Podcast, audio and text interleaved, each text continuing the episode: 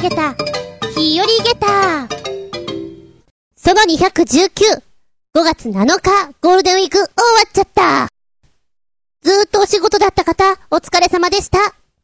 ずーっとお休みだった方は逆に、仕事学校結構行くのがしんどいよね。頑張ろうね。昨日気づいたの。ああ、今日はいい天気だな。障子をからりと開けて、窓の外を見たら、ブンブンブン、蜂が飛ぶ。蜂が飛ぶ。蜂が飛ぶ。蜂が飛ぶ。超飛んでる。何これ。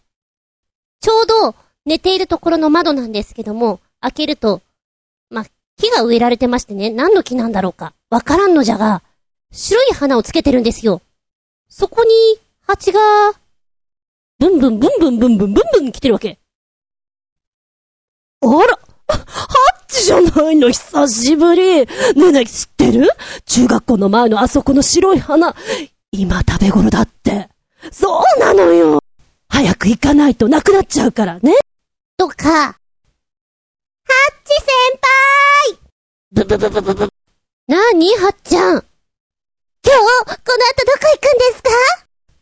ああ、今日ね、食べ放題行こうと思ってるんだ。はっちゃんも一緒に行く？ええいいですか？ブブブブブブブ。みたいな ?10 時ぐらいからね、ちょいちょい見ていたら、どんどんどんどん増えてくの。口コミだなと思って。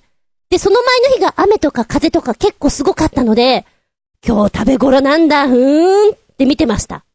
ゆけ、ゆけ、はーちですよ。この歌知らないかみんなね。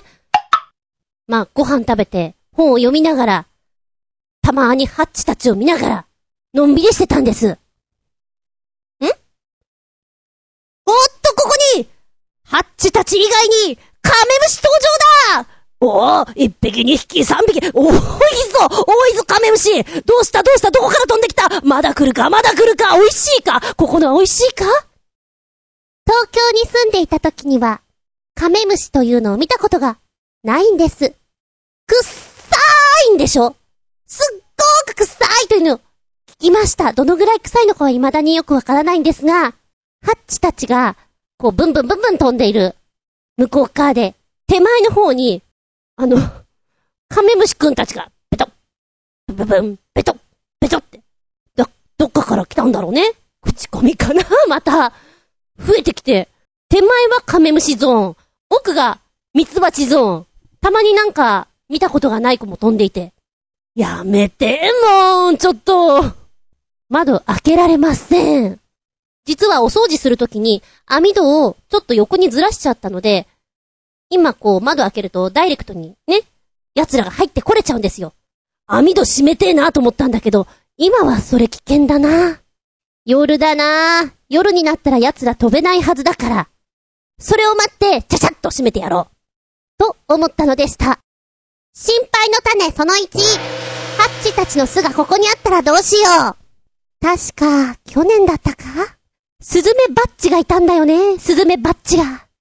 奴らの巣があったらどうしてくれよ問題無用じあげ、じあげ、じあげ。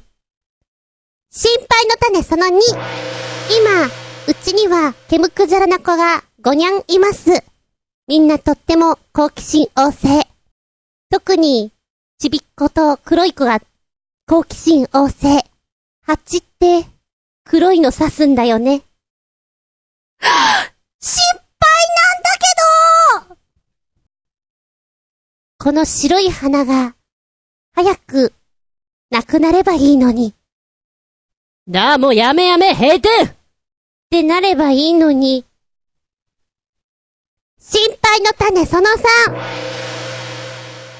ボウフラ対策で金魚を買いました。ご金魚。この、ボウフラ殲滅隊。金魚ちゃんたち。実は、あの白い花の木の隣の隣の木の下に、大きな亀があって、そこでスイスイスーダララッタと泳いでいる。だから、ご飯をあげに行くときに、そこの下を私が通りに行かなきゃいけない。ちょっと危険かなと、思ったり、思わなかったり、思ってます。そうだミツバッチやスズメバッチを、食べる子が近くにいればいいんじゃね？天敵って誰なんだろう？誰が食べてくれんだろう？今調べたのね。オニヤンマやオオカマキリ、それからアブ、大型の昆虫、クモが天敵で、鳥の中でも、とりわけ、ハチクマさんがいいらしい。いやもう、ハチクマさんというより、ハチクマ先生ですよ。先生の凄さはですね、スズメバチも食べちゃう。そしてスズメバチ、刺されてもハチクマ先生はびくともしないんですって。なんてミラクルなんでしょう。ハチクマ先生の体には硬い羽が鱗のように厚く密集して生えてます。だから毒針が刺さらないようになってるんだとか。さらにすごいのは、ハチクマ先生のフェロモンです。どんなフェロモンかというと、先生の攻撃を一旦受けた蜂は、もうハチクマに対して反撃をしなくなるんだそうです。と言いますのも、先生のお持ちのフェロモンがですね、何でも蜂の攻撃性を奪うフェロモンなんだそうです。おー、すごくないですか？契約したいです先生とぜひ、ぜひうちに来てほしいです用心棒として。ほら、鬼ヤンマさんとか、あの、クモさんとかね、ちょっと見た目的にあれですけど、ハチクマ先生のこの凛々しさったらないですよ。あちなみに、声はこんなお声でございます。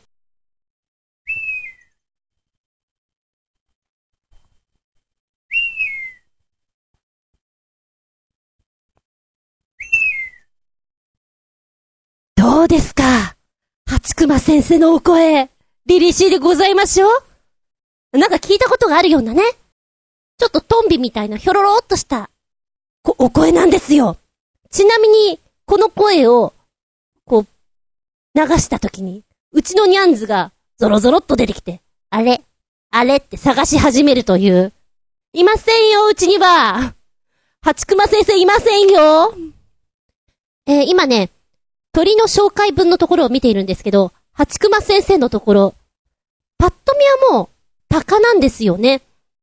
えー、なんだろうな、キャッチフレーズ、あります。こんなキャッチフレーズあると、まるでアイドルちゃんのようです。ということで、アイドル風にはい蜂の巣を襲って幼虫を食べる刺されても平気なタフな鷹ハチクマですみたいな。えーと、鷹さんです。かっこいいです。うちに来てくれないかな本当に。たまにでいいから飛んでくれないかな？今キャッチフレーズにもあったように、蜂を食べる、熊鷹の意味で、蜂熊という風に名付けられてるとのこと。いやー、勉強になっちゃうね。ってな感じで、しばしお付き合いくださいませ。お相手私。おいらはコーヒーと、ライオンのバニラマカダミアのフレーバーコーヒー。これおすすめ。あつみじゅん。どうぞよろしくお願いします。この番組は、ちょあへよ .com のご協力へて放送しております。実験と探求えー、本日の実験は、先週、ヤクルトの飲み方について講義したわけだが、その中で、屋台などでポピュラーに飲まれているという、ヤクルト緑茶、これをやってみたい。はい、用意するものですけれども、まろやかなお茶ということで、あやたか、500のペットボトル1本とヤクルトを用意しました。ただ、台湾のヤクルトというと、1本が 100ml。日本は 65ml ということで、サイズ感が違います。なので、えーと、お茶に対してヤクルト3本入れてみようかな。で、えー、ガムシロップお好みで入れてって書いてあるんですよ。ガムシロはないので、ちょっと甘み足りないなと思ったら、プラスアルファもう一本ヤクルト追加なんか、こう、腸内環境良くなりそうだよね。という風に作ってみたいと思います。ヤクルトのね、飲むの久しぶりなんだよね。こんなにちっちゃかったかななんて思うんだけど、よいしょ、一応3本、うまいが、3本用意しようかなと思っている。で、お茶なんだが、よいしょ。開けたてを。まずはほら、お茶本来の味を知っといた方がいいかなということで、あやたか一口いただきます。あの、私あんまりお茶飲まないんですよ、ペットボトルのお茶ね。確かに甘みがあってマイルド系、すっきりな感じですな。家で飲んでるお茶の方が苦味が強いかも。えー、これどのぐらい入れたらいいかなドボドボドボドボドボドボドボドボドボドボ。こんなに入れていいかしら今ね、アバウトに 超アバウトに入れてます。多かったかもよ。で、これに対して、よいしょ。ヤクルト投入。この銀紙めくるのめんどくさい。よいしょ。トクトクトクトクトクトクトクトクトクトクトク。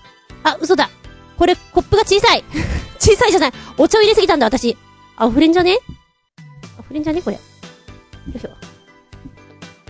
えー。あー、先にヤクルト入れてからお茶入れればよかったなで、調整すればよかったなほらね。今こんなにパンパカパンだ。ぐるぐるぐるぐるぐるぐる。今2本入れた段階です。一応これも写真撮っとこう。うい、ちょっと。一回飲んでみようかな。香りは、え、香り？そんなにね、乳酸菌じゃないよ。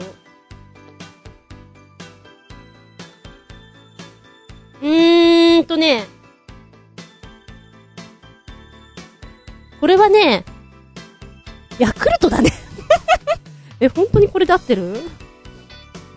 あの、ヤクルト緑茶の緑茶感がなくて、ヤクルトだね。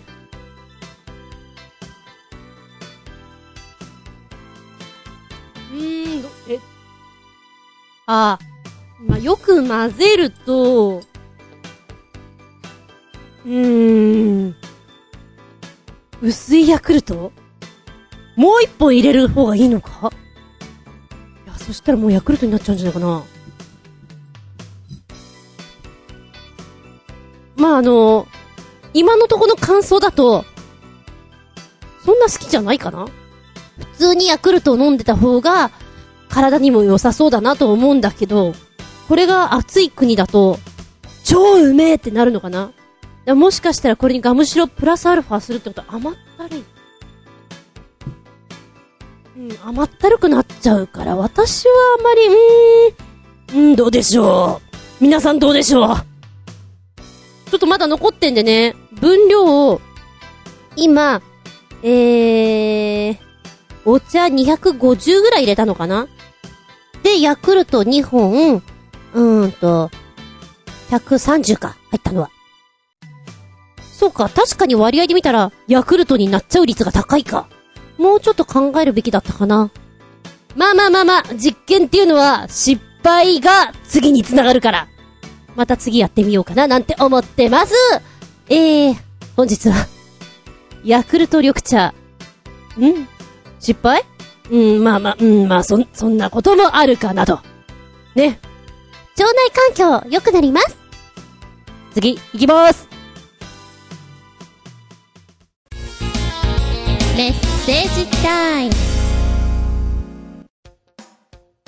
鳥の腰よりお便り、新潟県のひなつこよっぴくん。ふむふむ、言語の変わり目だし、単語の節句も近いし、こんな便乗商品も出てきますが、こんな高いの買う人なんてめったにいないんじゃないのかね。こういうのを売り出すんなら、金や銀なんて使わなくて、チャチなメッキでいいからさ、5から10万円ぐらいの、この兜のレプリカみたいなやつをたくさん作って売り出した方がよっぽど売れるし、儲かると思うよ。まあ、売ろうとも売れるとも思ってなくて、単なる話題作りだとしたら成功なんだろうけどさ、ということでポチッと押す。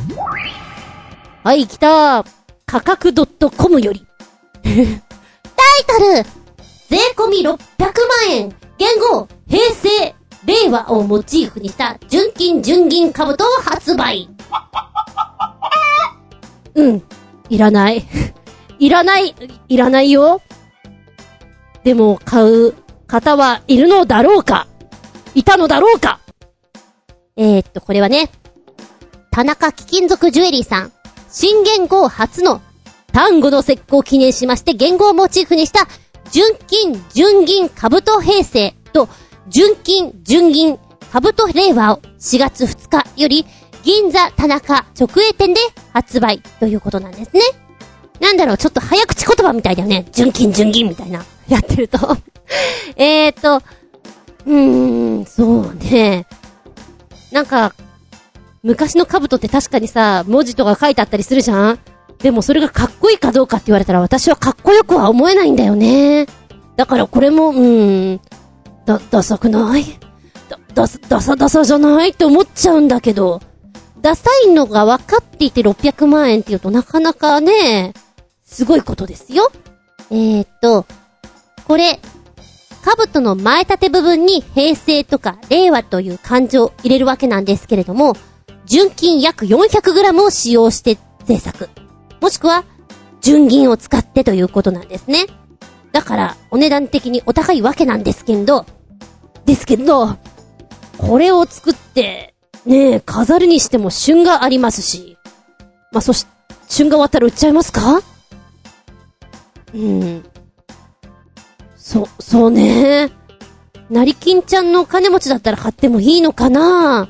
いやだから600万円ですよもしかしたら儲かってる、クラブとか、あの、ホステスさんのいるとこね。ああいうとこだったらありかもしれない。プレゼントとしてね。まあ、最終的に売られることになると思いますけど。へえ。すごいね。あ、そういえば、令和になったら、令和っていう T シャツ着てる人、二人ぐらい見たよ。ああ、着たいんだなと思って。うん、言語変わる前は、平成の T シャツが結構探されたっていう話を聞いたんだけど、着てる人は見てないな。うん。乗っかったお商売というのはたくさんありますからね。そうね。なんとなく、新潟県のヘナチョコヨッピーくんが言うような、話題作りという意味合いでやってそうな感じがするね、これ。はい。ありがとうございます。はい、もう一丁。ちょっと、楽しくなってきたよ、これ。新潟県のヘナチョコヨッピーくんから、取り残し分。くぞ。あらあらあらま。あら嫌だ。ねえねえお前さん。もくもくワクワク横浜ヨーヨーってご存知ざました？かっこ。もくもくワクワク横浜ヨーヨーで画像検索するざます。先に検索した方がいいかなよいしょ。コピペー。コピペコピペー。そしてドーン。もう一丁。ここでいいかな。えい。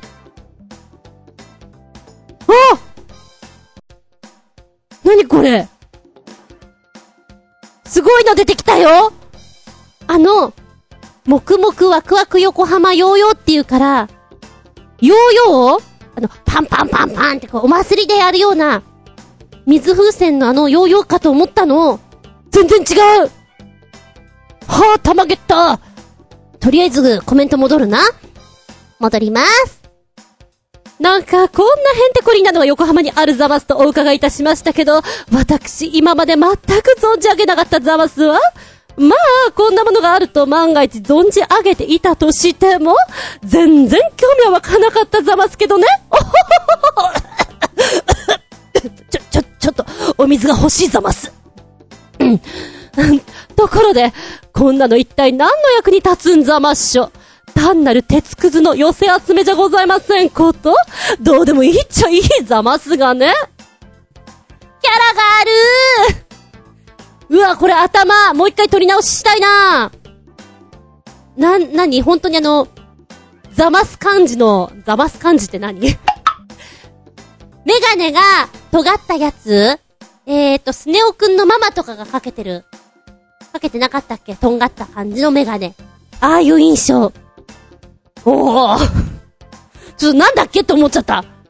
え、この、何、黙々、黙々、ワクワク？横浜？ヨーヨーって、いやいやいやいや、これすごいよ。何？内容見ればいいのか。えー、っと、港未来21。もくもくワクワク？横浜？ヨーヨー。あ、ちょっと今、大山信代さんもいらっしゃった。それっぽく読めばよかったな。これは、家さんがいまして、えー、もがみ、ひさゆきさんの作品です。1994年に作られたんだ。うーん。場所がヨーヨー広場という場所。一体これなんだろうと思われる方多いですよね。思います思います。このユニークな作品は風の通り道、流れを意識し、ただびく雲をイメージして作られましたと。強いビル風が吹くのではないかという予想がされたので、ビル風の緩和という機能も実は備えている。夜間には作品の照明が作品全体、ライトアップを行いまして、同時に周囲を照らすという照明にもなるということで、置かれてるんですね。えー。いや、横浜何度も行ってるけど、こんな黙々ちゃんは、気にしていなかった。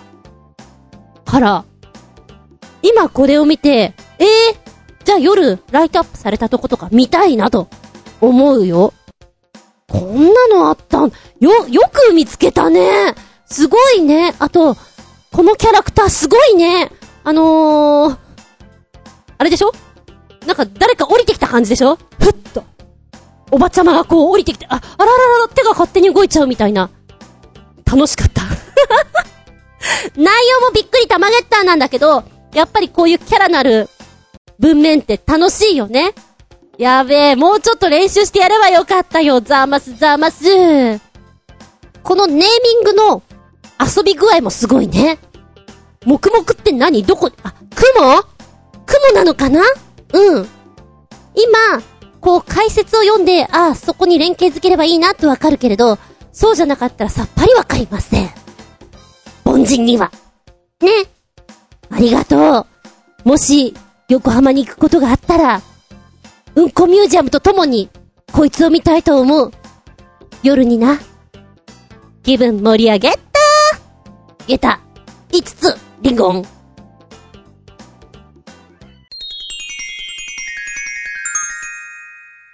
シシピンアウトタイム酒は飲まぬが、酒のつまみが好きなんです。長いタイトルで言っとりますが、お酒のつまみになるものって、味が濃いもの、多いです。食感がはっきりしてるもの、多いです。体にあんまり良くないんだろうな、と思いつつも、もりもり食べちゃう。だって美味しいから。小さい時に、あのーよく遊んでいた、この、まあ、ご両親ですね。すごくお酒が好きだったんですよ。強いんだろうなと思います。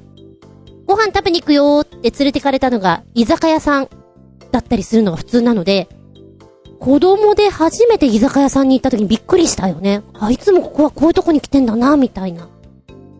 で、まあ、そこのお家で酒のつまみにさ、ホタテの乾燥したコリコリしたやつをよく食べてたの。ちょっともらったのよ。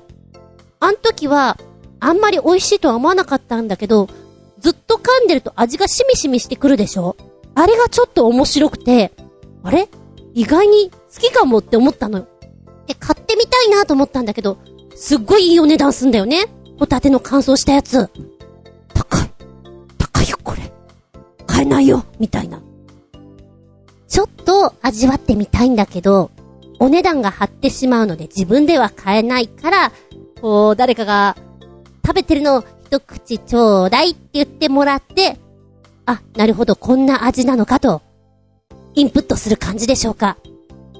旅公演で、小学校とか回っていた時に、同じ、こう、メンバーの中で、珍味が好きな子がいまして、お酒は確かそんな飲まなかったと思うの。ただ、あの、スーパーとかコンビニとか行くときに買うものの中に、だいたい珍味が入っていて、え、これ食べるの？みたいな。うーん、ピータンとかさ。なんだか、味の想像がつかない缶詰とか。で、お酒のつまみって癖が強いから、好きだーって思うと、ハマっちゃうらしいよね。イカの塩辛。日本酒に合うのでしょ？飲まないけど私は、あの、白いご飯に、1、2本取って、わしわしわしっと食べるのが美味しい。あと、明太子の入った塩辛。さらにボリューミーな感じになってうまし。塩分取りすぎですと言われても何のそのです。うまいものはうまいのです。うーん、個人的にはすごい好きというわけではないんだけれども、あると、なんかやめられない止まらないっていう類が乾き物。ナッツ。ナッツ類は特にそうだね。好んでは買いません。ただ、ポリって始めると、あら？ポリポリ？ポリポリポリ？あら、締まりすぎになっちゃったかなぐらいな感じで、食べちゃいますね。エイヒレとかさ、あのマヨネーズに七味をこう、パラパラっとかけて、いつまでも噛んでます、みたいな。貧乏くさいなでも、それがいいのよ。しゃぶしゃぶしゃぶ、噛み噛み噛み、みたいなのが。手持ち無沙汰にならなくていいみたいな。同じ理由で、ビーフジャーキー。胡椒がすごく好きなので、胡椒が粗めについているジャーキーとかはたまらんですね。ああ、の、つまみということで、チーズなんかはすごくポピュラーだと思うんだけれども、この間、ちょろっとお話ししました。ファミレスに行ったら、チーズの蜂蜜がけ、ナッツのせ、で焼いてるのがあって、超美味しそうだと。気になって気になって、うちでやればいいか、と思って。カマンベールチーズを買ってきまして、あのー、100円ぐらいのナッツ、くるみとか入ってるやつを砕いて。蜂蜜か、蜂蜜ないんだよな。蜂蜜。でも買うのってなんか悔しいじゃん？蜂蜜。ま、メープルシロップでいっか、と思って、メープルをうにゅにゅっとこう、かけて、で、焼いてみたんです。超うまいんだけど多分、ワインに合うと思う。でも私はスイーツとしてこのまんまいけるなと思った。なんだろうな、この甘じょっぱい感じが、虜になるんじゃないかなって。で、フライパンとかで焼くと、カリッと焼き上がるので、そこのカリッっていう部分、中のトロメープルの、まあ、本来だったら蜂蜜か甘みがかったとこにその、しょっぱいチーズの重ね合ったところが、すっごく絶妙で美味しいです。皆さんこれやるべき。ただ、カロリーは、カロリーはいくと思う。うまいうまいと食ってしまったらあんた大変だよっていう、後悔する味だなと思う。それはね、乳製品の罠ですよ。レーズンバターと同じ罠です。お前ら美味しく出来上がってこの野郎調子に乗って食うと太っちゃうってやつだろ？みたいな。でもね、みんなにやってもらいたい。ちなみに私は、物ができてくの、見るのが好きなんですよ。例えば、こう、お菓子屋さんの前でさ、職人さんが作り上げていくところを見るのとか、パティシエがシュークリームに、こう、生地の中にクリーム入れていくとか、そういうの見るのがすごく好きな子なんですけれども、YouTube とか、だんだんだんだん物ができてくのってよくやってるじゃん？同じように、今、お料理系のアプリっていうのかな？クラッシルとかでもそうなんだけどさ、ずっと見てるとどんどん作ってくれんじゃん当たり前だけど、楽しくてね。もうこのつまみ超うまそうなんじゃんみたいな。いっぱい見てると眠くなってくんだけど楽しいよ。珍味です。まだ食べたことがありません。酒飲みの人には結構人気がありますが、癖が強いかなというのが、酒盗ですね。カツオの酒盗。思わず美味しさに箸が止まらなくなってしまうというお味ですけれども、やはりお店とかで見ると高いじゃん？だから、ちょっとね。で、周りに食べる人がいるかっていうと、いないんだよね。だから食べたことがない。どんな味なんだろう。ちょっと想像ができないんだけど。やっぱりでも見た目はイカの塩辛みたいだからそんな感じなのかな機会があったらちょっと味わってみたい。で、同じく、珍味です。独特です。彼の個性はすごいです。沖縄の豆腐用。豆腐の発酵したやつなんですけれども、癖が強くて、ねっとりしていて、好きな人はこの食感がたまらなく、好きでハマってしまうというおつまみなんですけど、おつまみ？あの、見た目がさ、ドロッとしてんの？で、色合いが、あ、赤い。ま、パッと見よ？写真パッと見たら、角的？みたいな。角的じゃないんだけど、で、ねっとーとしてるから、うーん、これはね、勇気がいそうな気がする。やっぱりこう、お酒の強い国のつまみだから。で、この豆腐用どんな味かというんですが、豆腐用はエダムチーズとお酒を合わせたようなコクのある味わい。熟成が進むほど豆腐の味は薄れていきまして、よりチーズのような癖が出てくる。その濃厚さはウニのような味にも例えられて、とろけるようなコクがあります。うーん。私無理かもしれないな。ちょっと臭みがあったりすると、うん、ツーンってくるじゃんそのツーンで、ね。半年くらい発酵させると、漬け汁の中にある養分から、こう、酵素が作られることによって独特の味わいになってくる。ね熟成すればするほど、うまくなるんじゃよ。何度かこういうの食べてる人見たことあるけど、ちびっとね、舐めるように食べてるの見たことあるけど、一口ちょうだいは出ないかなうーん。すごーく仲のいいお友達だったら、ちょっともらっていいって言って食べれるかな？ね、苦手だ苦手だと思って食べてみたらすっごい好きっていうパターンもあるじゃん？わかんないよね、それね。はい、ここでお便り。新潟県のひなちゃこよっぴーくん。酒は飲まぬが、酒のつまみが好きなんです好きなお酒のつまみを選ぶと、あなたの年齢がわかるとか、お酒に対して一品ずつ好きなものを押していくと、最後に年齢が表示されるけど、結果は全然違うんですけど、あ、どういう意味なんだろうか？よくわからない診断だかっこ笑い。え、なんかちょっと楽しそうだよ。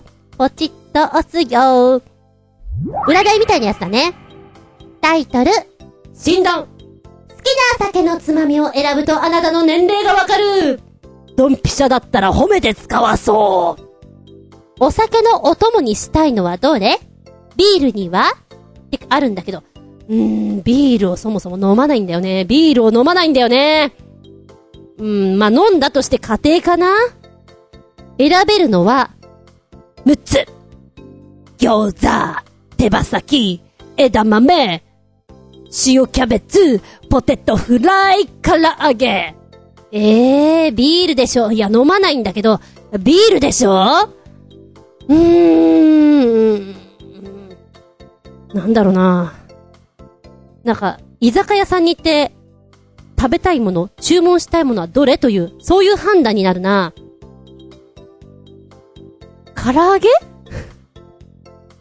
えい唐揚げ？押せばいいのかな？ワインには、これも6つ？生ハム、チーズ、ナッツ、ガーリックトースト、チョコレート、刺身。ええワインに刺身か？へえ、へえ。ワインも飲まないんだけどさ、どうしたらいいかな？でもワインってなんとなく、チーズ？おしゃれな感じ？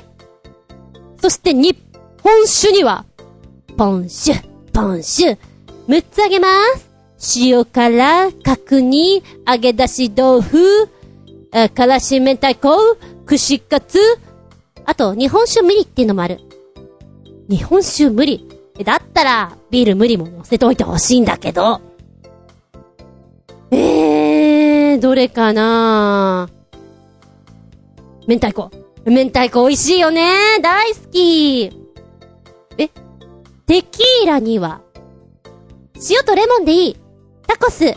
あと、無理無理無理ってある。テキーラの方が飲みやすいかな？タコス？お 私の年齢は、29歳ピッチピチの29歳と診断されました。なるほど。あの、他のお飲み物はないんだ。あーん、サワーとかさ、そういうのが。なるほど。ちょっと面白い。面白いけど、当たるかどうかって言われたら、まあ当たらないんじゃん？うーん。少し気分が盛り上げた。仲間内とやってみ？ワイワイできると思うよ。あの、会話が弾まない時の飲み会とかね。ちょっと。あれ？余計落ち込んじゃうかな？どうだろうか？ありがとうございます。えーっと、そしてもう一丁、こちら。酒は飲まぬが、酒のつまみが好きなんです。新潟県のヘナチョコヨッピックンパート2。お酒をさらに引き立てる世界の絶品おつまみの記事ですが、押します。クリックします。白いです。はい、来ました。世界をさらに引き立てる世界の絶品おつまみ5選何が出るかな？なんか絵からしたらこれ、あれだよね。あのー、なんだあれ。ほら、あの、お肉の棒の、これなんだサラミ またバカな子みたいなこと言っちゃう。お肉の棒のとか言っちゃったよ、もう。美味しいね、サラミね。子供の頃はサラミが大好きで食べたい食べたいと思ったけど、鼻血が出るからやめなさいと言われ、今日はじゃあ3センチ食べますとか、2センチ食べますとか、そんな食べ方をしていました。大好きです。あの味が、あの脂っこさが。えー、まずは5選ということなんですけども、インドからランクインビールが止まらなくなるパッパルパッパルパッパルなんだろう、魔法使えそうだね。魔法使いパッパルみたいな。えっと、パッパルは、ウーラッドという豆からできている、いわゆるインドのおせんべいです。で、このパッパルなんですけども、絶妙な塩味とパリパリ感というのが、非常に中毒性が高くてビールが止まらなくなるということなんですね。だこれも当たりだよね。塩せんべいと同じでしょ？止まらん止まらん薄焼き塩せんべい。美味しいです。はい、そして、二つ目。ドイツから。見てるだけでビールが飲みたくなる白ソーセージ。わ、白いソーセージだ。初めて見たよ。なんか変な感じがする。えー、ソーセージって言うと、たくさん種類があります。このたくさんの中、ドイツには地域の数ほどのソーセージがあると言われていて、さらに、焼く、煮る、生といろんな食べ方があるわけなんですね。ざっと数えて、1700種類もあるそうなんです。今回の白いソーセージなんですが、ミュンヘン名物の豚肉だけで作った白ソーセージ、バイスブルストです。え、美味しい食べ方は、バイスブルスト。どうやって食べんの？あ。なるほど。バイスブルストの食べ方は、以下、こちらをご覧くださいになってます。なんだよ、もう小出しだな。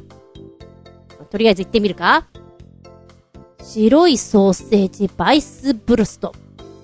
えー、っと、白いソーセージはふわっとした食感と甘みが特徴で、ボイルして、ナイフを皮で剥いて、マスタードをつけて食べるのが一番オーソドックス。うーん。まあ、豚肉さんということでね。なんか独特な甘みとかもあるのかな？へー。これは食べたことがないからちょっと気になるお味かも。はい、そして三つ目には、ハンガリーから、マンガリッツァはワインのベストパートナーと書いてあります。で、今写真には、あのー、大体ソーセージとかさ、パッパルの写真が出てんだけど、ハンガリーのところは、豚さんですよね、これね。豚さん乗せちゃったね。まずはこの、マンガリッツァなんですけれども、マンガリッツァ豚。言いづらい。マンガリッツァ豚といってハンガリーでは国宝として指定されているそうなんです。ヨーロッパでは食べられる国宝としても認知度が高い豚さんです。このマンガリッツァ豚。おすすめは、サラミ。サラミ食っちゃうよ、食っちゃうよ、もう怒られることなく一本食べてみたい。でもお腹壊しちゃうかな鼻血ブブブーかな続いて四つ目に出てくるのが、香港から、つまみになる、香港辛口クッキー。あら、ちょっとなんか桜みたいな模様ですよ。えーっと、お酒にクッキーなんだ。つまみ系辛口クッキー。うーん。なんか、特に、日本酒に合うんだって。不思議。ちょっとこれじゃ食べてみないとわかんないよね。スパイシーなんだろうね、とっても。で、続きまして5つ目に、スウェーデンからやってまいりました。この缶詰。そう、スウェーデンのこの缶詰は、バーバン世界一臭いと言われるスウェーデンのシュールストレーミンわー、わー、わー、わー。なんか、王者の風格。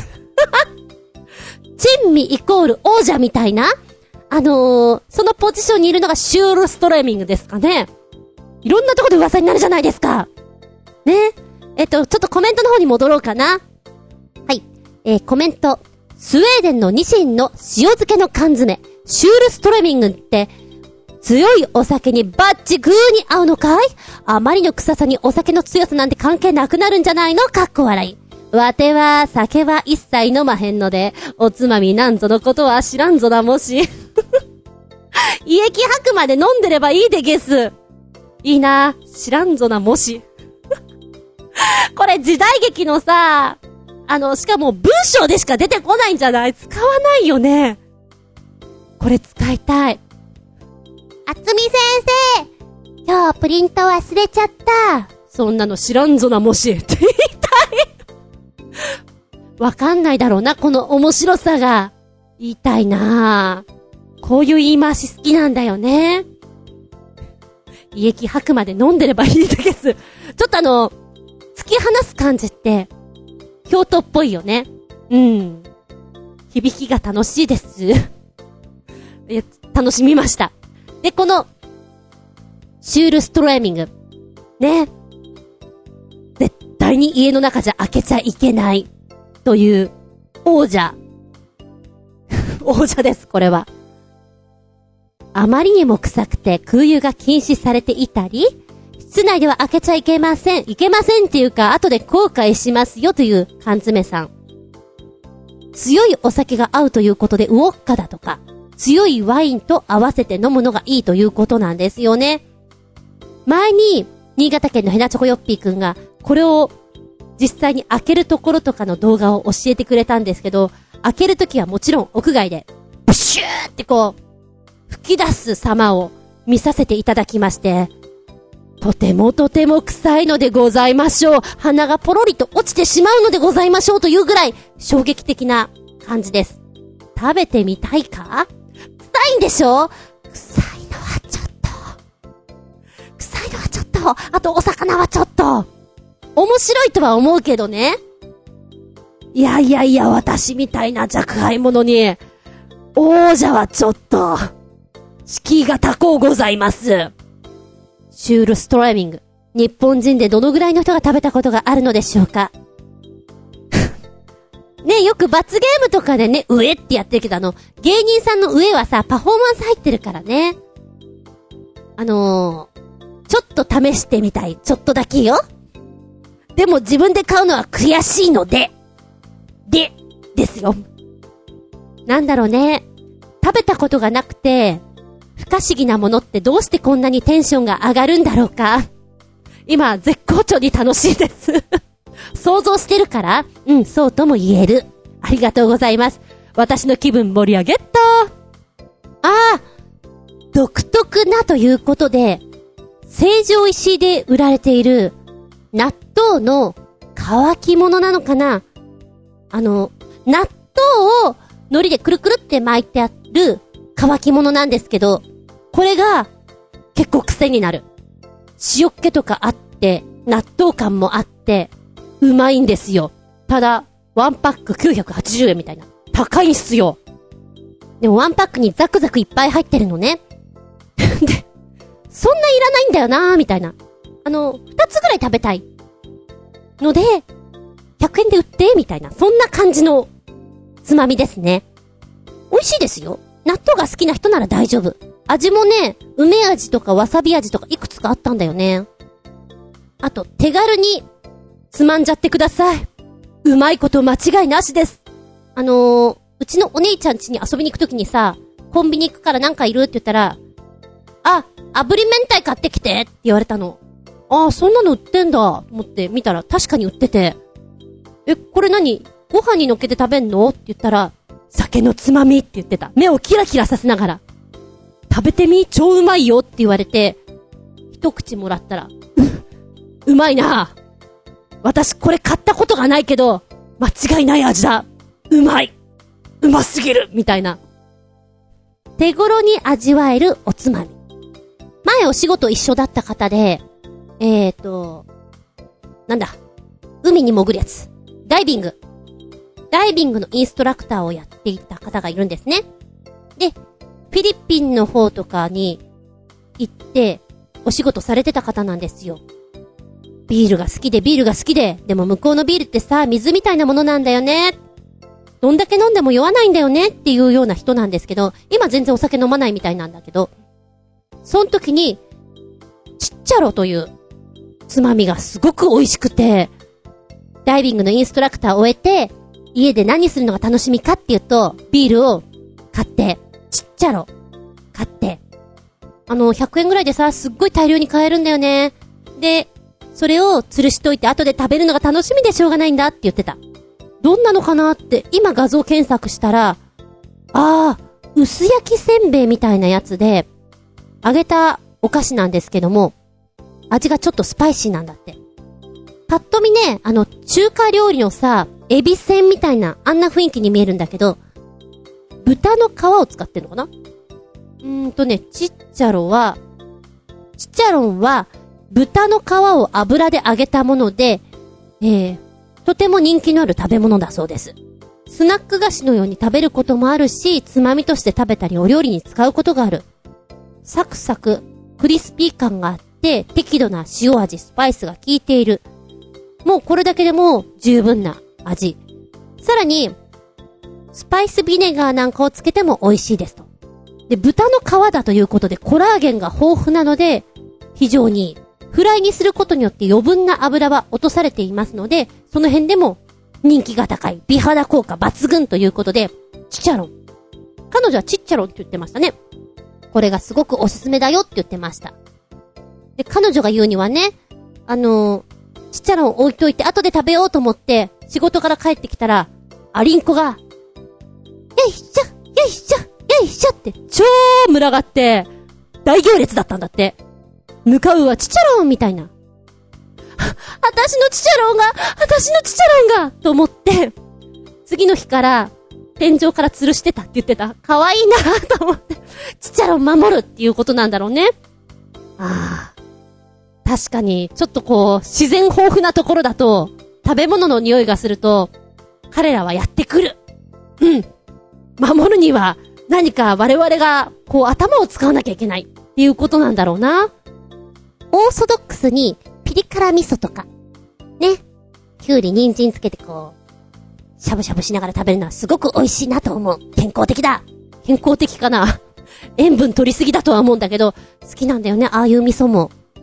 あなたの好きな酒のつまみってありますか？うん、いいの。お酒は飲まなくてもいいの。本日は、酒は飲まぬが、酒のつまみは、酒のつまみが好きなんですのお題ですから。メッセージ、ありがとうございます。シュールストレミング先生を食べたい人、手を挙げてしーん。いないの？しーん。みんな、消極的だな。メッセージの取り残しなんだけど。元気でソング、やる気でソング。お便り、新潟県のヘナチョコヨッピーくんから取り残し分。ネタもないので、同じボロボロの飛行機の滑走路で撮影されたミュージックビデオ2つ。近くにもっといい飛行場あるのに、どうしてこんな荒れたところで撮ったんでしょうか？演出？雰囲気？予算がなかったのかな？かっこ笑い。あら、これは面白い試みですよね。同じ飛行場で撮った V ということで。まずは一つ目。よいしょ。カナブーンのバトンロードミュージックビデオ。軽快なテンポで始まります。この曲。確かに、荒れた飛行場。うーんと、このコンクリートの隙間からさ、雑草がわさ、わさっと生えてるところを見ると、うーん、ゾンビ映画とかってこういうとこで撮るんだよな、なんて思いながら見ちゃいますね。自由感がありますよね。広がりというの？今、一生懸命褒めるべきところを探して。言っております。曲はね、あのー、あ、これ知ってるわと思ったら、そりゃそうだ。あの、ボルト、ナルトネクストジェネレーションズのオープニングテーマとして話題になってたということで、今あんまり見れてないんだけども、うん、あのー、やってた時に見ていて、あ、この曲かと思ったね。リズムがアップテンポで疾走感ある感じがしていいなと思います。また声がすごくさ、甲高いんだけども、ちょっと変わってて、耳に残るのがいいかなと思いますね。で、もう一つの動画の方が、えー、ガールフレンドによります、未来リスト。これ、私すごく好き。歌が始まりまして映像ですよね。あ、同じ飛行場だ、これは。よく気づいたね。で、あの、ガールフレンドさんの曲も好きなんだけど、声がまず好きだな。ハンサムな声してますよね。女の子なんだけど、男の子みたいな凛とした芯の強さがある声っていうのかな。すごく好きだ。で、びっくりたまげったのは、この子たちまだまだ高校2年生？えっ、と、今高3になったのかな？当時は、えー、平均年齢17歳ということで、あの、同年代の心情を素直に表現するということで、なかなか期待されているバンドさん。作詞作曲もご自身たちでやってるということ。かっこいい。自分が高2の頃って何やってた？まあ、バイトしてたなバイトしてお金貯めて旅行に行きたいとかそんなぐらいだよね。夢に向かってちゃんと走ってるのってかっこいいよなもっとダンスとかやっとけばよかったなって思っちゃう。で、この曲なんですけれども、えー、Tales of Lays Mirage Prison のテーマソング、アプリゲームなんだってね。この動画の下の方にちゃんと歌詞が出てくるので、いいよ、なんか、あ、わかりやすい、優しいなと思って見ていたんだけれどね。大好きです、この曲。かなぶんさんの方、すごく爽やかな声なので、朝とか、こう、日の光の中でね、行くぞみたいな、スタートを切れる曲かなと思って聴いてましたし、ガールフレンドさんの方は、放課後かな？やろうよみたいななんか励まされてるような感じがする。どちらもいいね。そしてどちらも同じ場所だね。面白いです。こういう、こういうところから探し出すっていうのも今までになくて、見つけ方がすごいなと思った。お見事です。びっくりたまげった。そして、私は、これ、元気でソング、やる気でソングに当てはまるなと思って聞いておりました。びっくりたまげた、ぶちげた話。空気砲のマッキー。皆さんは、犬、威嚇の声って知ってます？うなり声っていうのかな？うーみたいな。ご機嫌斜めの時とかね、やります。にゃんこ、結構知らない人が多いんですけども、威嚇の時って、シャーって。そうね、漫画で表記するならば、カタカナのシャだね。シャー。っていう音出します。今乗るかな？カッっていうような音。違うよあの、おじいちゃんが痰を吐く時の音じゃないよ。カーペじゃないんだけども、あの、シャーって音出すんだが、5匹目が今ちょっと、行方不明なんですが、6匹目迎えた男の子。この子がですね、あの、常に威嚇するんですよ。怖いのかな？お腹が空きすぎると、威嚇、シャーっていうのめちゃくちゃするんですが、プラスアルファ、空気砲というのを放ちます。空気砲というのは本当に、カッ、カッっていう、あの、カタカナで言うんだったら、カ、ちっちゃいつ、びっくりマーク、びっくりマーク、びっくりマークぐらいの感じなんですね。それとともに、飛びかかってくるような仕草をするんです。いつもいきなりなんですよ。押し入れの中からとか、こたつの中から急にカッて出てくるから、びっくりたまげったなんだけど、今日は、猫用のご飯、カリカリというドライフードを持ってね、よし、このご飯置こうと思って、ポンって置こうとした瞬間に、こたつのところから、カッて出てきたの、びっくりたまげって私。思わず、カリカリを放り投げてしまって、まあ、重力の法則に逆らえませんわな。ライスシャワーのごとく、私頭から、カリカリシャワーをザファッと浴びて、はぁーと思った。この空気砲はね、間近で感じないと多分わからないと思う。尻餅つくよ。いろんな子を飼ってきたけど、うちの子に空気を放たれたの初めてだ。びっくりたまげった。まるで漫画のような驚き方をしてしまいましたとさ。ああ、たまげた、たまげた。鳥の腰分より、新潟県のヘナチョコヨッピーくん。今シーズンも元 GP が開幕し、第3戦まで見た限り、ワークスホンダのマルク・マルケスくんはめちゃくちゃ速いな。多分前世紀のバレンティーノ・ロッシ、かっこ40歳になった今でも、ヤマハのナンバーワンライダーとして出場してますが、笑い、かっこ閉じ。よりも、早いと思うし、さすが3年連続元 GP 世界チャンピオンではありますな。ということで、以前紹介した動画の完全版です。タイトル、元 GP、いい箱根。マルク・マルケスが日本の峠、かっこ箱根タンパイクを疾走。というもの。覚えてます、覚えてます。箱根のタンパイク。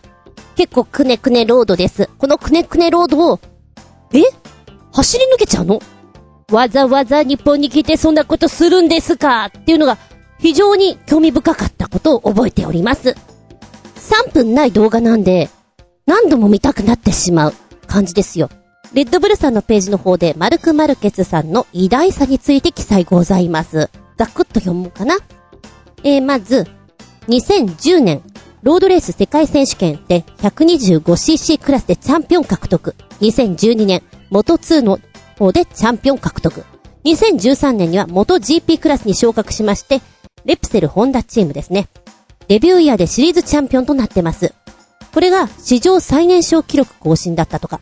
さらに2014年、2016年、2017年にも王座を重ねている現役最強ライダーと言えるんです。と、記載ありますね。で、完全版ということで、前回の情報を補う、プラスアルファの要素がすごく盛りだくさんです。こちらの箱根ターンパイク、えー、頂上の大観山パーキングエリアまで、距離は 15.752km。その途中のコーナーで、世界が注目する日本のストリートカルチャーを象徴したマシンたちと出会うというものなんですね。で、まず最初、1958年、人類の足と呼ばれたスーパーカブの誕生。なんかそういう、そういう意味を持ってみると面白いよね。スーパーカブというと、もう世界でも、ああ、あれねって感じで、まずは丈夫なんですよね。で、燃費がいい。燃費がいいってめちゃくちゃ嬉しいじゃないですか。一回入れたら本当に、ちょっとのガソリンですんごい走ってくれるので、助かるんですよね。もうだからベトナムとか、うん、アジア圏内ではすごくポピュラーに乗られているバイクじゃないかと思うんですけれども、日本もね、新聞屋さんがよく使っています。スーパーカブ。えー、これは本当に世界ナンバーワンの最多量産のオートバイになっています。あちこちで見るよね。あ、そうそう、お蕎麦屋さんね。で、今回すれ違うのがお蕎麦屋さんの出前修行ということで、マルケス君と並走するシーンがあるんですね。で、私単なるエキストラさんかなと思ったのよ。はっっていう顔するのが上手だし、なんかお芝居したことあるんだろうなと思っていたら違うんですってね。え、実はお蕎麦屋さんに変装している人物は、かつての日本の最高峰レースだった全日本 GP500 クラスのウィナーである、イオベノリオ選手だったと。500に部って書いてイオベって読むんだね。これ絶対読めないわ。500部3とか思っちゃう。うん。イオベノリオ選手。あまりに自然な演技と、あの、ハマりすぎた容姿から見過ごした方も多いでしょうということなんですね。で、今回は自作のステッカーをヘルメットと割烹着に貼ってまして、特別サプライズということで出演してくれたということ。うーん。遊び心あるよね。やっぱ、ファンだった方なんか、おーって思うでしょうしね。続きまして、出てくるのが1970年代和製スポーツの伝説、箱スカ。日本が世界に誇る名車、日産スカイライン GTR。箱スカっていう言葉聞く。で、あの、動画の方でも、ローマ字で箱スカって出てくるのがね、ちょっと面白いね。日本のモータリゼーションの成長とともに歩み、後にモータースポーツの世界でも数々の栄光を勝ち取ったマシン、まさに特別なオーラを放っているなんて書かれております。えー、そうね、実際写真で見ると、あ、こんなだったかなって思うんだけども、今こういう車見ないから、あ、レトロだなとも思うし、昔はこんなだったんだよな。フェンダーミラーみたいなね。うん。ちょっとそういう感じで見ちゃいます。で、今回登場したモデルは KPGC10 というもので、1970年10月にセダンをベースに新開発された2ドアのハードトップモデル。これが通称箱スカと呼ばれるもの。なんでもこの箱スカくんは、他の車と違って、専用の工夫が施されていたということなんです。だから、外観の迫力が、やっぱ、ちょっと違って、特別感があったということなんですって。うーん。えー、モータースポーツの分野では、1972年の富士グランチャンピオンシリーズにおいて、風雨の悪コンディションの中、高橋国光選手が乗っておりましたこちらの車、前車を周回送りにしながら完全優勝したという伝説的なレース記録も残っているんだそうです。なんか、ちょっとかっこいいよね。巻き返したみたいな、優勝みたいなね。へえ。で、え動画の方戻りますと、次に出てくるのが1980年代、まさにアート、デコトラ、黄金期とあります。デコトラ。えー、笛のような音を奏でながら走るド派手なトラック。荷台の扉には美しく着飾った花魁が描かれておりまして、極めて日本的な絵画、それからイルミネーション。これで車体を、なんだ、めちゃくちゃデコってるんですよ。飾っている。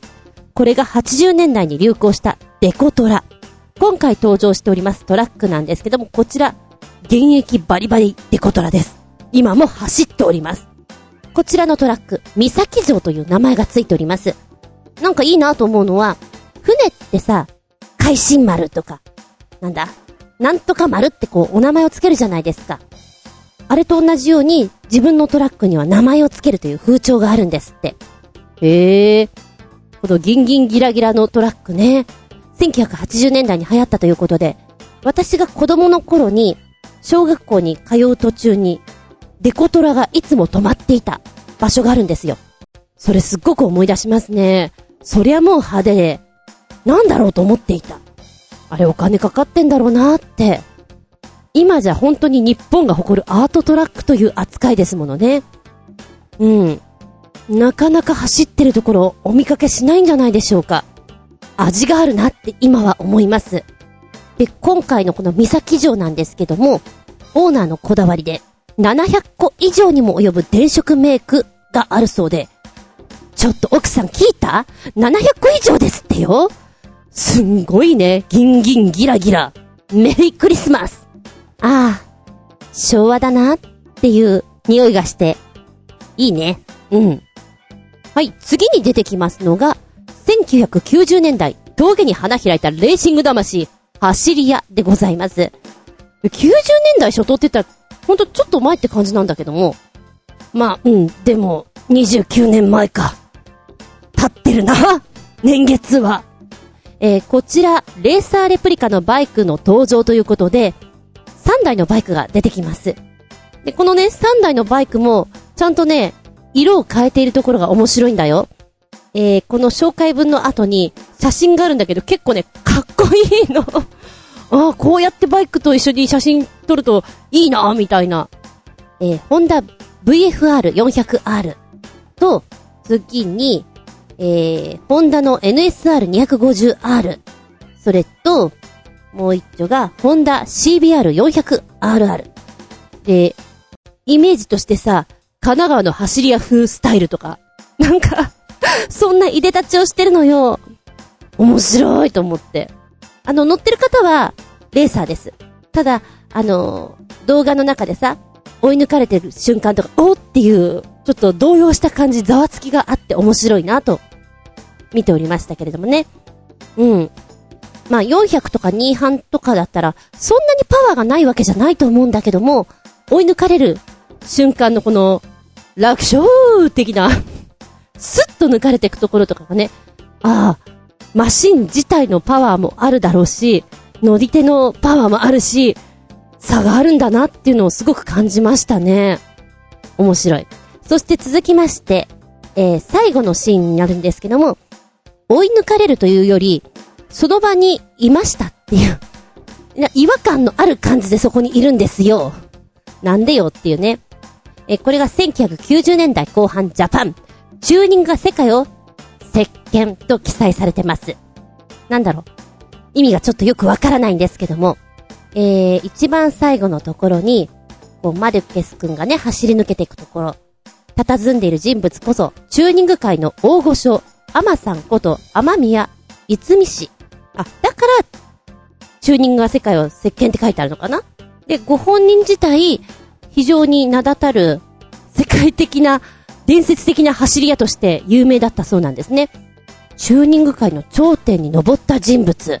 こう。で、今回乗ってるのが、えー、1989年から制作を開始したコンプリートカー、グレッディの、グレッディ V っていうものかなあのー、ドアがさ、上にウィーンって開く。電動ガルウィングを装着していると。実際これを乗ってる方っていうのがあんまりいないんじゃないかなと思うので、日本でこの車があって、こう、乗り降りしていたら本当にちょっと、おーって、見ちゃうよね。やはりこちらの車の、あの、姿形だけでなくて、ドアの開閉動作なんかでも、こう、海外メディアからも注目されていたそうなんですね。綺麗なブルーですね。早そうだ。なんかこんな前情報を知ってからもう一回見ると、あ、さらに面白さが増すかなって思います。で、この撮影の後、えー、マルク・マルケスくんね、そのまんま、えー、ツインリンクモテギの方で開催された世界選手権シリーズの方で、またまた、チャンピオンに輝いたということで、ね、仕事もいろいろして、楽しそうだ。走りも、ね、気持ちよさそうに、いいじゃないですか。これがあの、この間送って教えていただいた動画の方の完全版ということだったんですね。で、さらにコメントの方がありまして、今年のホンダのワークスマシンは、ドゥカティを凌駕しているようで、1000cc の4サイクルエンジンで、馬力は260馬力以上。トップスピードは355キロ以上記録していて、これに天才マルケス君が乗ってるんだから、鬼に金棒かな。あ、でも、マルケスって転倒もたまにあるからね、気をつけようね。かっこ笑い。355キロほうそんな？ドピューンって感じだね。ええー、ちょ、いや、そうなんだろうけど、びっくりった、曲げった。あーコメント戻る。えーどうでもいいことだが、元 GP の中継は長すぎ、元3、元2、えー、元 GP と3レース続くが、元3のウォームアップラン走行から始まり、元 GP の決勝レースが終わってからの表彰式や記者会見まで見ると、7時間ぐらい生放送でやってますな。第3戦のアメリカ GP などは午後の10時頃から早朝の5時ぐらいまでやってまんがな。こっちとら海外ネット中継で見てるんで、解説とか実況とか全部どっかの国の言葉なんで、何言ってるのかさっぱりわかりませんが、まあ、マシンや選手のことはほぼ全部知ってるので、眠気と戦いながら、適当に見ていたでござんすがね。元 GP の第3戦アメリカ GP は、大波乱が起こり、ダントツで走っていたマルケスが油断して転倒してリタイアし、ヤマハのロシと、えー、接触を制しての鈴木のアレックス・リンスが初優勝し、鈴木陣営のアットホーム的な大喜びぶりに感動し、僕ちゃんも涙したよ。ということで動画がついてるな。ちょっと見てくっかな。いやー、これは嬉しそうだね。あのー、19秒ぐらいと短いんですけども、あの、CM に使いたいほど、爽やかな、いい喜びを、全身で出してます。いいね。シャンパンをこう、ブワーってやって、気持ちよさそうだ。こういうの見てるとやっぱりおめでとうって気持ちになるね。文章を読んでると、本当に、あの、どんでん返しって感じなんでしょうね。へえ。ま、実際、こう、リアルに見てた人なんかはさ、えー、おいおいってこう、いっぱい突っ込みを入れたくなっちゃったようなシーンなのかなと思いますね。でもって中継長すぎ。長いね、これはね。見る方も気合入れなきゃいけないような感じ？まあ、でも、はしょられるよりはやっぱりこういう風に全部見たい人もいるかもしれないからね。いろんなとこでの国の言葉で聞いてるわけだ。こんなこと言ってんのかな？みたいな感じで想像しながら。うん。なんか私みたいな短気な人は無理だな。あの、ダイジェストでお願いいたします、みたいな。できたら日本語でこう解説つけていただかないと。どうも、こう、テロップだけだと、眠くなっちゃう。ブーンっていうあの音聞いてると、こう、心地よくなっちゃうっていうの？夢の国に誘われちゃうっていうの？ねえ。で、あの、英語とかスペイン語とかこう、よその国の言葉だと余計入ってこないので、のび太くんになっちゃいそうだな。かっこいいね、でもね。うん。ありがとうございます。ダブルテーマ、英語、あいたた話。ちょっと先送りしていい？す、すまん。この番組はチョアヘオ .com のご協力へて放送しております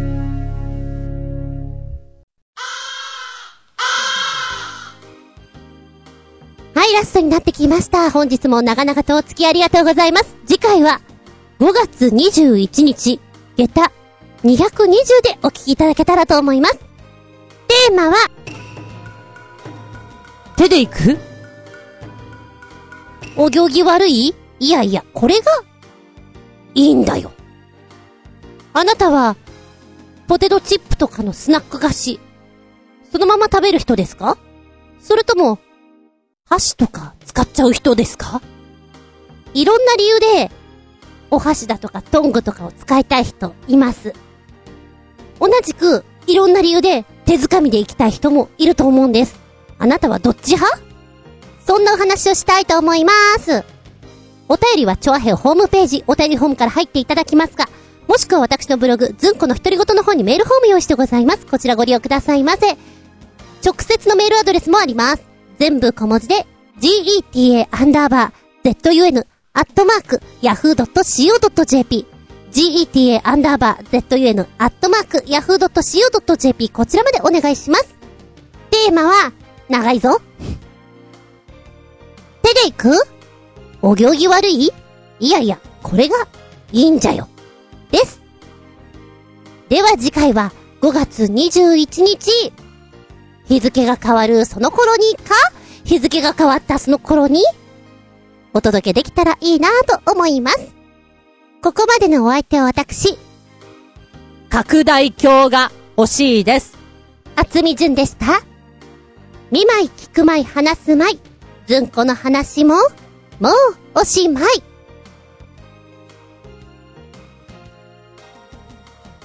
バイバイキーン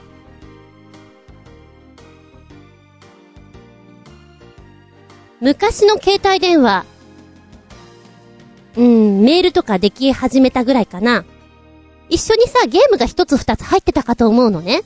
その中で割とポピュラーだったのがテトリスが入っていたんじゃないかと思います。私、このテトリスをやるのがすごく好きで、夜寝るぞーと思ってから、30分くらいピコピコピコピコやってました。暗闇の中。あの、何の仕掛けもないテトリスが本当にやりたくて、今できないかなと思ってアプリとかで探すんだけど、あれがないんだよね。同じようなのが。この間、あ、どっかの飲食店だな。入り口のところにさ、お子ちゃま用でガシャポン置いてあるじゃん。パッと見たら、テトリスがあったのね。はテトリスと思って、300円チャリンチャリンってガシャポンやってみたんです。ゴロンゴロン出てきた。やったーテトリスこれでできる何年前だ？やっぱりこのミニゲームとしてテトリスだけができるのとかってさ、手のひらサイズとかで売ってたと思うの？売ってた？売ってたかなあれ？ガシャポンだったかな？あれとかもすごくカバンとかにつけて暇つぶしにはちょうどいい感じでした。あんなのでいいのよ、本当に。もう、いろんな機能いらない。ただただブロックを落としたいだけ。で、家に帰ってきてパッカーン開けました。すごくちっちゃい。それこそ、この間、新潟県のひなちょこよっぴーくんが、懐かしのゲームの筐体が出ましたよ。でもこれやるにははずきルーペ必要ですね。あはーみたいなメールをくれたんです。まさにそれあの、こう持ち手とかが立派なのね。この持ち手いらないからもうちょっと画面でっかくしようよ。そんでもって、あの、もう少しゲームとしてできる機能つけてって思った。あの、びっくりするぐらい小さいの。久々にね、なんじゃこりゃって言ったね。うん。それでも、300円でこう出したからなんか、できるかなと思って何回かトライしたんだけど、いやー、できないね。ちょっと、300円、ゴミになっちゃったかな誰か欲しい人いたらあげるよレベルです。悔しい。ちなみに、この間久々にはずきルーペの新作の CM を見たんだけど、なんかバージョンアップしてんな。なんかやりすぎ感が満載で。でもお値段から考えると、ちょっと高いんじゃないの？半額でもいいんじゃないの？もっと取れんじゃないの？とちょっと思っちゃうな。うーん。あの、CM の、ね、役者さんがお金かかってるじゃん？そういうとこにちょっと行き過ぎなのかな？なんて思ったりね。誰か、ちっちゃいちっちゃいゲーム欲しい人いたら、あげるよプレゼントしちゃうよ欲しい人、手を挙げて物好きはいないか。ちなみに、あの、頭で作った、美味しいお飲み物、ヤクルト緑茶ですが、えー、時間を置くと当たり前ですけど、ヤクルトの部分が下に沈殿してまいります。で、今氷とか入れてないので、薄まるとかはないので、いい塩梅のところでかき混ぜて飲む。と、もしかしたらお好みの味になるかもしれない。私は、あまり好きではない。結果は変わらなかった。以上、実験と探求でした。ああ。ちょっとトイレが近くなります。